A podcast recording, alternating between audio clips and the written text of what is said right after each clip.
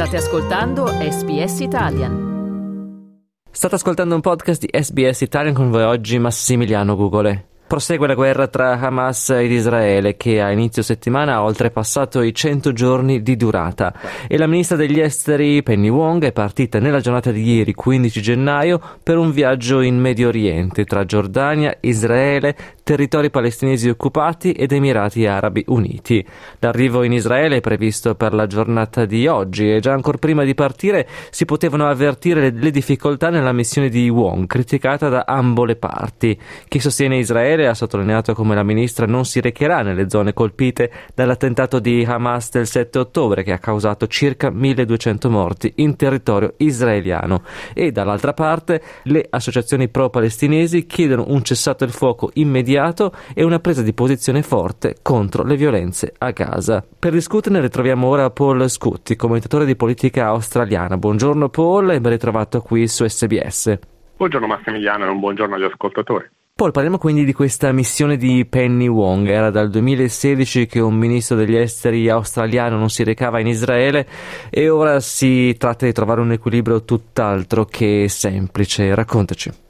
Sì, un viaggio importante questo per, eh, per, Wong. La ministra visiterà diversi paesi che hai citato in apertura e inoltre si vedrà anche con le famiglie israeliane degli ostaggi rapiti da Hamas nell'attacco dello scorso 7 ottobre, così come eh, Wong si incontrerà con i palestinesi colpiti dalle violenze israeliane nei territori occupati di West Bank.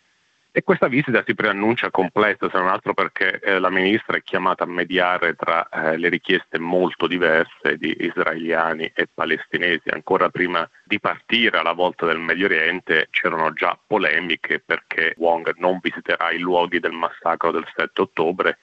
Il liberale eh, Simon Birmingham ha detto che non recarsi presso i luoghi attaccati da Hamas priverà Wong di una visione complessiva di quanto accaduto mentre le associazioni israeliane in Australia non hanno eh, mancato di esprimere il loro disappunto. Dall'altro lato invece poi eh, ci sono le associazioni pro-palestinesi in Australia che hanno chiesto eh, a Wong di mettere pressione su Israele per eh, i bombardamenti indiscriminati eh, nella striscia di Gaza, il blocco degli aiuti umanitari e l'espansione illegale degli insediamenti israeliani. Richiesta quest'ultima che è giunta anche all'interno dello stesso partito laborista, infatti il deputato Julian Hill ha chiesto a Wong di impedire che i cittadini australiani possano finanziare insediamenti illegali nei territori di eh, West Bank. In tutto questo Wong ha messo le mani avanti, ha ricordato che l'Australia per quanto eh, sia una voce rispettata non gioca comunque un ruolo di primo piano in Medio Oriente e quindi per questa ragione eh, la ministra ha aggiunto che quello che l'Australia può fare è continuare a spingere perché si metta fine al conflitto in corso. Quindi vale a dire una tregua sostenibile eh, con Hamas che smetta eh, di usare la striscia di Gaza come una piattaforma eh, per azioni terroristiche, mentre Israele deve rispettare il diritto internazionale e consentire che gli aiuti umanitari arrivino alle popolazioni colpite dal conflitto. Questa soluzione politica è stata anche confermata dal primo ministro che ha aggiunto che l'Australia non prenderà parte alla causa intentata dal Sudafrica contro Israele presso la Corte internazionale di giustizia. Secondo albanesi iniziative del genere non aiutano quando invece l'obiettivo deve essere quello di una pace sostenibile e duratura. Torniamo ora in Australia per un'altra storia dai risvolti internazionali, la vicenda di Julian Assange, fondatore di Wikileaks e ricercato dagli Stati Uniti per le fughe di notizie pubblicate sul suo sito. Ecco, quella vicenda avrà a breve degli sviluppi giudiziari ed un gruppo di parlamentari australiani sta lottando affinché Assange possa evitare il rischio di incarcerazione. In che modo, Paul?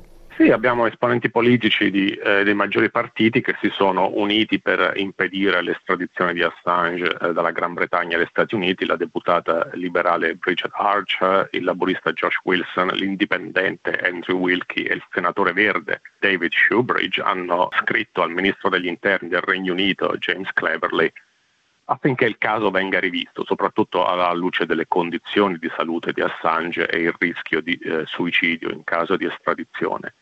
Questo intervento eh, dei politici australiani eh, giunge in un momento particolare perché eh, appena proprio di recente la Corte Suprema eh, della Gran Bretagna ha bocciato il controverso piano del primo ministro Rishi Sunak di inviare eh, richiedenti asilo eh, in Ruanda.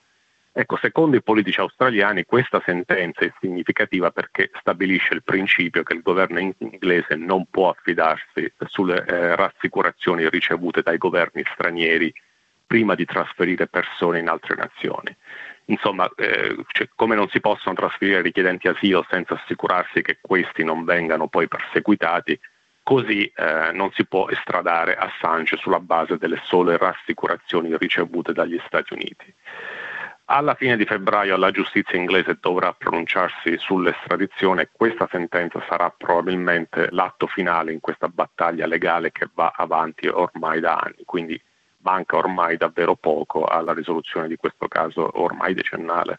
Noi siamo in collegamento con il commentatore di politica australiana Paul Scoot tutti. E per concludere, Paul, sul fronte della politica interna, grande attenzione sta riscuotendo la polemica su gadget e accessori che alcune catene di supermercati australiani hanno scelto di non vendere questo 26 gennaio. Il classico tripudio di bandiere per festeggiare Australia Day quest'anno, almeno in quei luoghi, non ci sarà. Facciamo un po' il punto della situazione.